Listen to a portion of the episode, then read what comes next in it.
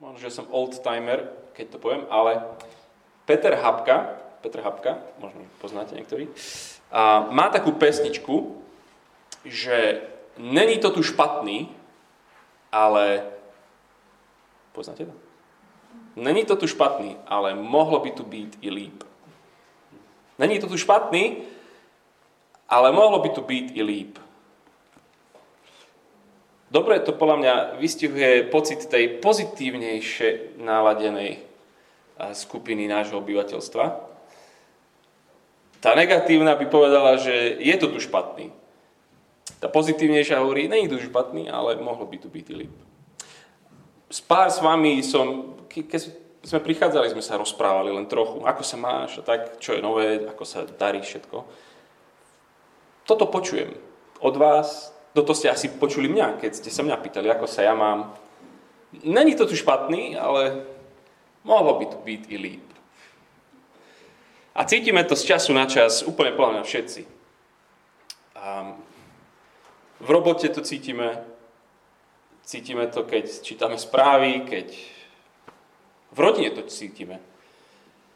V manželstvách to cítime. Cítime to v zbore, cítime to na Slovensku, cítime to v zdravotníctve, školstve, čokoľvek. Na celom tomto svete. Cítime to aj vo svojom vlastnom živote. Mám jedného mladého kolegu, ktorého som zažil ešte, keď bol študentom a bol taký nažhavený stať sa záchranárom. Žil tým, učil sa, on sledoval videá rôzne také proste, čo sa vyskytli niekde, kde sa proste nafilmovalo všeličo, ako sa proste robia veci. Šikovný chalan.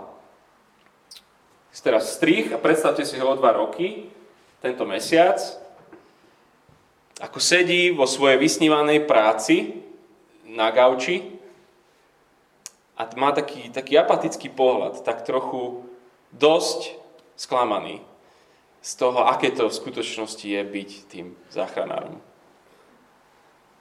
Tým vystúženým zamestnaním. Ani to tu špatný, ale mohlo by to byť i líp. Kamarátka veľmi chcela mať muža, chcela mať deti, chcela mať rodinu, chcela mať dom. Všetko sa jej splnilo, ale, ale prečo sa stále cíti, akoby Celá, ešte, ešte niečo mi chýba v živote. Není to tu špatný, ale mohlo by tu byť i líp. Takú tú nenaplnenosť, čo máme v osobnom živote, nosíme aj v spoločenskom. Dneska veľmi bytostne to cítime. Proste niečo tomuto svetu proste chýba a možno keby som sa odsťahoval niekde inde, by som to našiel. Možno keby som zmenil školu, by to bolo lepšie. Možno keby som zmenil robotu, keby, keby sa vláda zmenila, keby, neviem čo tak. Možno potom tu bude lepšie.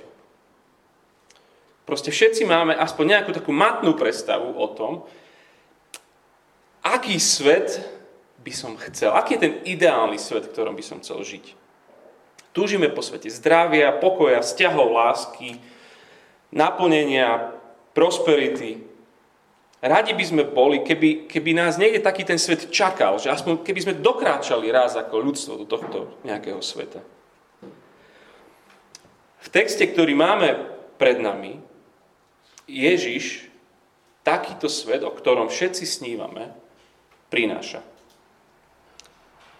Židia, ktorí sú tam v hlavných úlohách, verili, že sú súčasťou príbehu, ktorý končí, naozaj končí v obnovenom, dokonalom stvorení. Áno, vďaka pádu ľudstva je to tu plné mizérie, je tu choroba, prázdnota, smrť, ale tento príbeh, ktorého sme súčasťou, má jasne nasmerované do nádhernej večnosti. A skutky tri sú zvesťou o tom, že je to prekvapivo Ježiš, čo priniesol tento svet, po ktorom všetci túžime. V ňom je pre nich nový začiatok. V ňom je skutočná obnova spoločnosti aj celého sveta. V tých prvých desiatich veršoch máme výnimočnú udalosť, ktorú Lukáš označuje názvom, že to je znamenie. Uzdravenie chromého nie je len nejaký samoučelný akt, zázrak, nikto v ten deň neodchádza s tým, že wow, ten Peter, to je chlapík. Chcel by som byť v Petrovej cirkvi. Petra chce mať za svojho biskupa. Nikto v ten deň toto nehovorí, pretože Peter vie, že to je znamenie a znamenie niečo musí znamenať, tak to potom vysvetľuje. Od jedenásteho verša ho počujeme kázať. Vysvetľuje znamenie komu? Poctivým obyvateľom mesta Jeruzalem. Verným veriacim, čo v ten deň šli na modlitby do chrámu. Ľuďom, ktorí očakávajú náplnenie Božích sľubov. A ja viem, že my nie sme Židia, možno nikto z nás tu, a možno niektoré tie veci, ktoré on tam rozpráva, sa ti zdali možno, že ťažko zrozumiteľné, prečo také frázy on používa. Ale pointa Petrovej kázni je však platná úplne pre každého. Lebo Ježiš je naplnením toho, po čom skutočne túžime. A bola to ďalšia taká mocná kázeň. Pred dvoma týždňami sme videli jeho prvú. A tu na konci vidíme, že, že mnohí z tých, štvrtá kapitola, štvrtý verš, mnohí z tých, čo počuli túto reč, uverili, takže počet mužov dosiahol asi päť tisíc. Hovorí počet mužov, znamená, že zrejme päť tisíc rodín už je proste v cirkvi. A to sme iba v prvých dňoch. päť tisíc domácností. Čo také sa udialo v ten deň? No, udialo sa znamenie, prišlo zvestovanie a nakoniec zajatie. O tom zajatí budeme na budúce rozprávať. Čiže tá prvá vec, to znamenie. Prvých desať veršov. Všimajte si detaily, ktoré z tých detailov zvýrazní Lukáš. O čom sa rozpisuje, keď píše o tejto udalosti. Na, na začiatku sa rozpisuje o, o paraplegikovi, ktorý v chráme, pred chrámom je a je, je úplne beznádejne chromý. Verš dva. Práve prinášali istého muža od narodenia chromého, denne ho kládli k chrámovej bráne, ktorá sa volá Krásna, aby si pýtal almužnu od tých, čo vchádzali dnu. Keď videl vstupovať Petra a Jána do chrámu, povedal, prosil ich o almužnu. Prinesený, položený, plegický, prosí o almužnu. Kde? Pred chrámom. A na konci tejto časti máme tiež veľa podrobností. Verš osem. Vyskočil, postavil sa, chodil, vošiel do s nimi do chrámu, prechádzal sa, skákal a chválil Boha. Presný opak ako ten začiatok. Skáče, chodí, stojí, prechádza sa, skáče. Kde? V chráme. Chromí pred chrámom, chodiaci v chráme. Ako sa niečo také môže stať? Je to fake? Vymysleli si to? Všetci ľudia tohto chromého poznajú. Každý okolo neho chodí.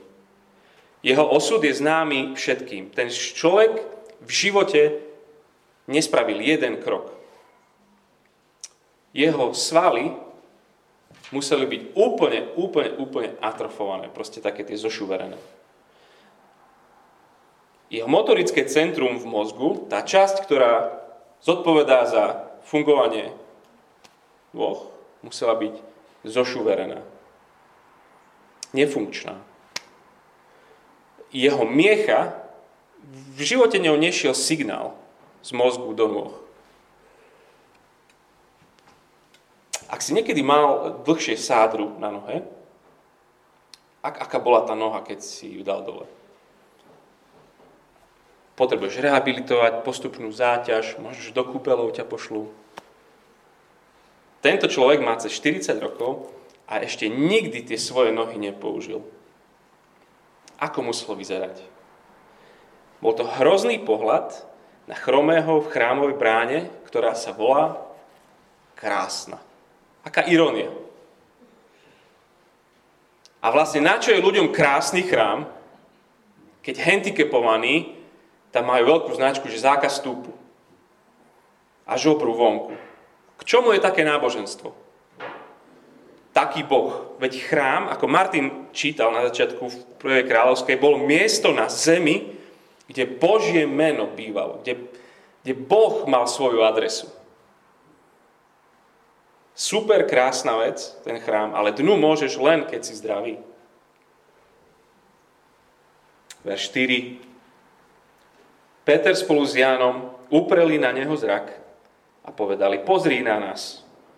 Muž sa na nich zahľadel v očakávaní, že, ho uzra... Nie, že od nich dá, čo dostane. Peter však povedal, striebro ani zlato nemám, ale čo mám, to ti dám. V mene Ježiša Krista Nazaretského vstaň a choď.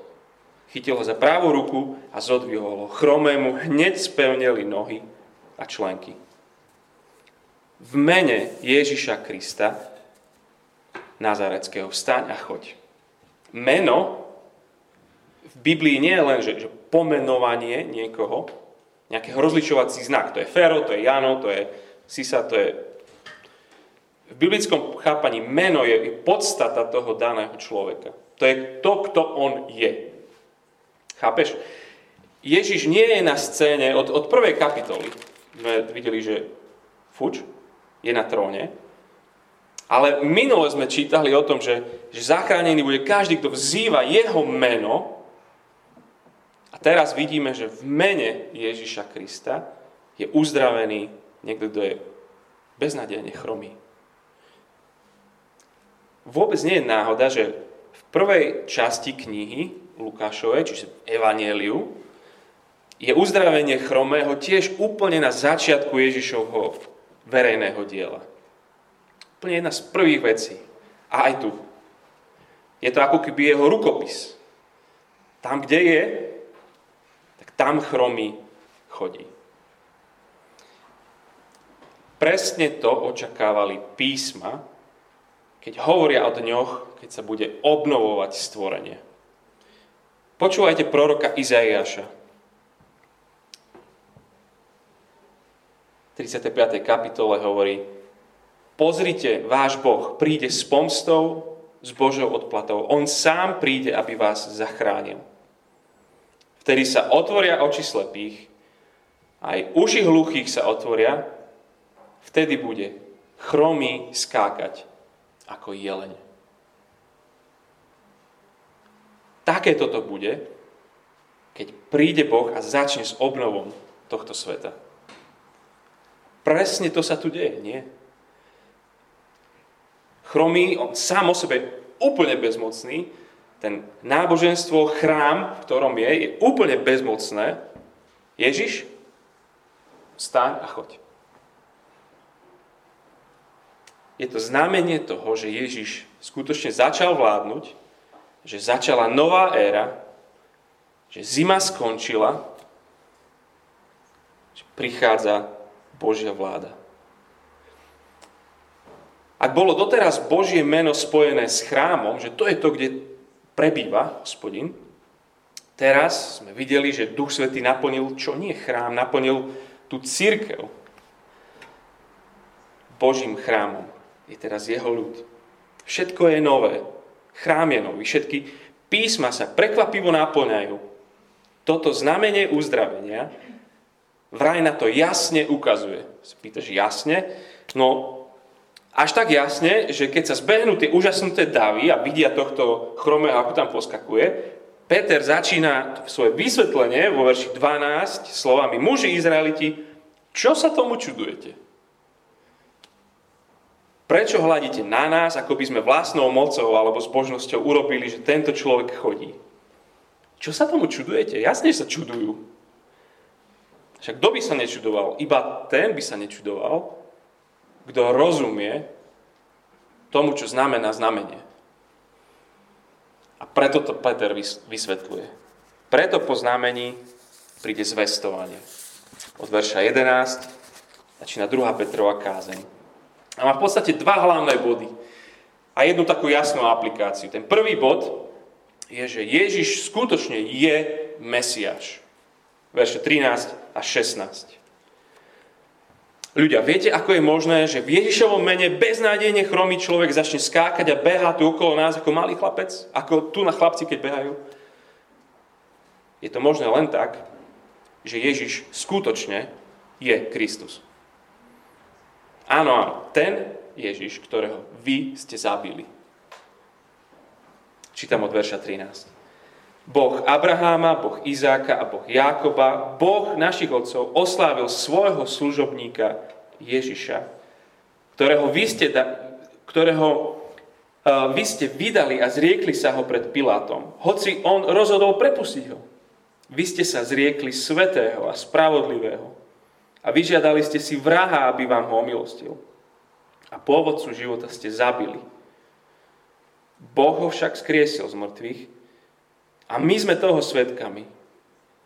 Pretože tento muž, ktorého tu vidíte a poznávate, uveril v jeho meno. Toto meno mu dalo silu a viera, ktorú zbudilo Ježišovo meno, ho úplne uzdravila pred očami vás všetkých. Hovorí so Židmi, všetci sú tam Židia a preto sa to hemží rôznymi takými starozmluvnými predobrazmi Mesiáša. Slová ako alebo tituly ako Boží e, služobník, verš trinásť, alebo štrnásť, svätý, spravodlivý, pôvodca života. To všetko je kto? To je Ježiš, hovorí. Boh Abraháma, Boh Izáka, Boh Jákoba, Boh našich otcov oslávil Ježiša. Vy ste ho vydali, vy ste sa ho zriekli, vyžiadali ste si vraha, Barnabáša. Vy ste ho zabili. Boh ho však oslávil, ho skriesil z mŕtvych. Čokoľvek sa udeje, Peter to využije na to, aby všetkým rozprával o Ježišovi. Aby rozprával evanjelium, dobrú správu o jeho živote, jeho smrti, o skriesení. Hovorí, my sme tohto svedkami. Ježiš skutočne žije, Ježiš reálne vstal, on reálne vládne. A len vierou v jeho meno začína nový život, nové stvorenie. Vy si môžete myslieť, že o tom zmrtvých staní, že, že to si všetko vymýšľame. Dobre, tak dajme tomu, že vymýšľame si. Ako vysvetlíte potom vy to, že tu tento chromý poskakuje? No tak dajte niečo, nejakú, nejaké vysvetlenie daj. Pri lepším vysvetlením tohto zázraku my vám tvrdíme, vás presvedčame, že to Ježiš spravil. Lebo on je Boží Mesiáš. A všetci vieme, že s Mesiášom príde to nové stvorenie. To je jeho prvý bod. Skutočne Ježiš je Mesiáš. A pri tom druhom bode jeho kázne budú veľa listovať svojimi Bibliami, lebo Peter ich bude dôkazne, dôkladne prevádzať a ukazovať im, že písma skutočne sa naplnili v Ježišovi.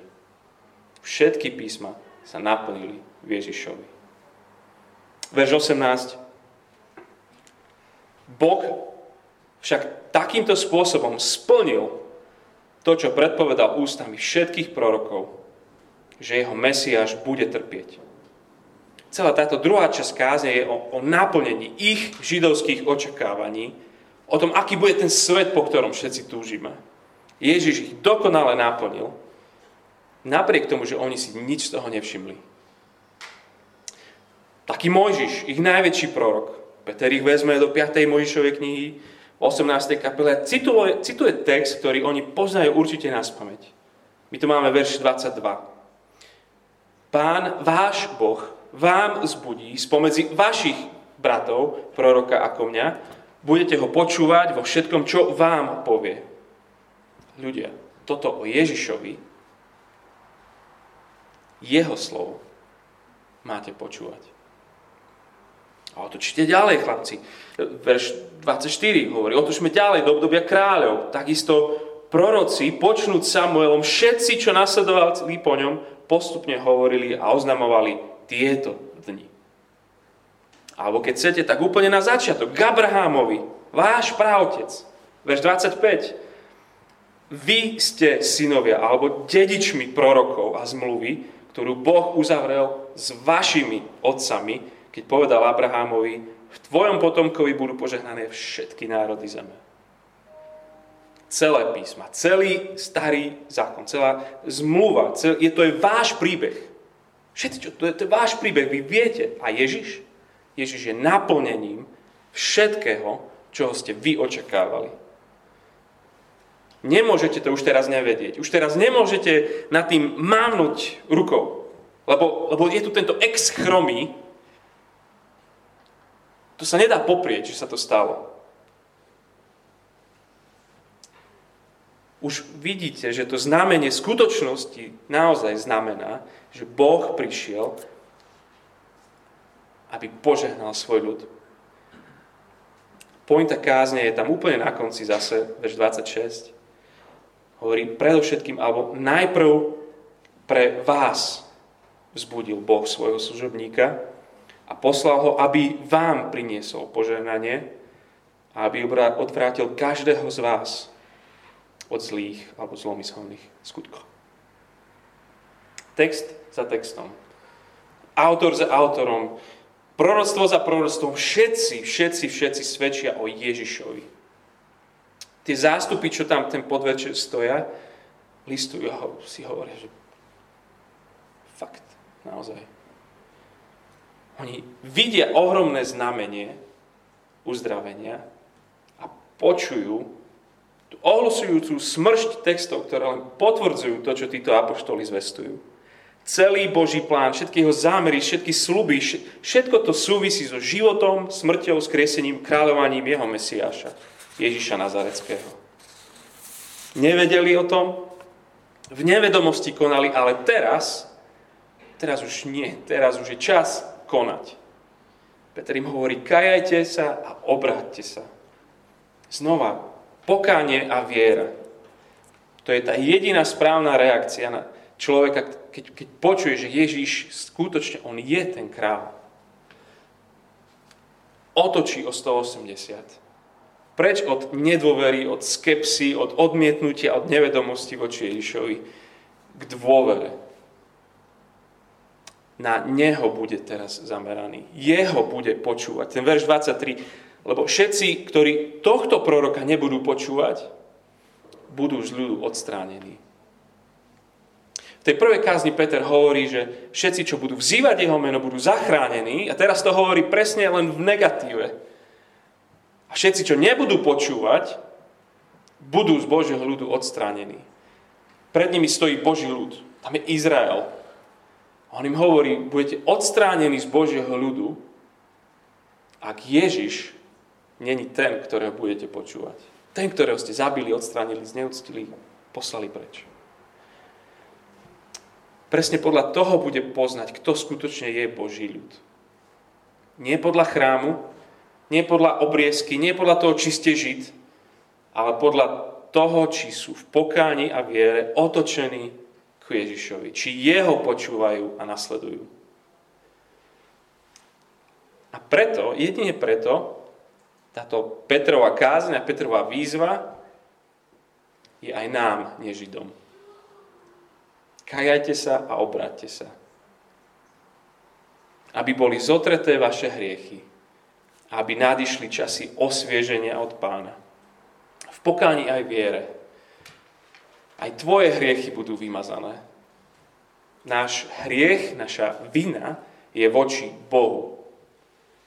Naša najväčšia potreba nie je, že sami sebe potrebujeme si nejak odpustiť, alebo dokonca ani nie, že jeden druhému. Naša najväčšia potreba v živote je, že Hospodin, Boh nám odpustí. My zúfalo potrebujeme, aby on zotrel naše viny, naše hriechy. Pred ním stojíme vo svojej vine, až kým on nezotrie všetko v Ježišovi. No dobrá správa tu ešte nekončí. Nielen, že v pokání zotrie naše hriechy, ale pokračuje, že svojim duchom priniesie časy osvieženia, prebudenie. Jeho duch nás oživuje k životu pokáňa a viery. Vytvára z nás to, čo sme rozprávali minulý týždeň. Vytvára z nás komunity lásky, vzájomného pozbudenia a služby. To sú dve veci, čo robí. Ale ešte, ešte ani to tu teraz nekončí. Nielen, že Boh Kristovi vymazal našu hriešnú minulosť a vedie našu prítomnosť. Ten text pokračuje v dvadsiatom prvom verši, že Boh v Kristovi pripravuje budúce, totálne obnovenie všetkého. dvadsiaty prvý Jeho nebo musí prichylovať až do čias, keď sa všetko obnoví o čom odprádávna hovoril Boh ústami svojich svätých prorokov. Proroci to osla- ohlasujú a všetci v to dúfajú, že príde svet, po ktorom všetci túžime. Ježiš príde a všetko obnoví. Celé pokazané stvorenie. A im hovorí, že tí, čo sú v pokáni alebo viere, oni budú súčasťou tohto nového stvorenia. Není to tu špatný. A mohlo by to byť i líp. Amen. A bude. To je istá nádej kresťana. Že Ježiš zomrel, Ježiš vstal, on kráľuje a že príde znova všetko obnoviť. To, že chromý skáče, to je len také znamenie tejto sto percent istej reality. Takáto maličká ochutnávka. Ak Ježiš naozaj vstal z mŕtvych, to je invázia budúcnosti do našej aj blbej, aj mizernej, aj nespokojnej prítomnosti. Jeden autor hovoril, že Božia prítomnosť voľakedy robila z tohto sveta raj. A vďaka krížu tá prítomnosť sa môže vrátiť. A vďaka vzkrieseniu sa k nám určite vracia. Ak skutočne Ježiš vstal, ak je naozaj Mesiáš, tak skutočne nič ťa neuspokojí, nič ťa nenasíti, nič neprinesie svet, po ktorom tak veľmi túžiš. Iba Ježiš. A preto možno prvýkrát, preto možno tisícikrát sa môžeme modliť a vyznávať: Ježiš, vyznávam ti svoje hriechy. Už len teba chcem počúvať, teba chcem nasledovať. Prebuď aj moje srdce a priveď ma do svojho dokonalého kráľovstva, na ktoré sa strašne teším. Amen.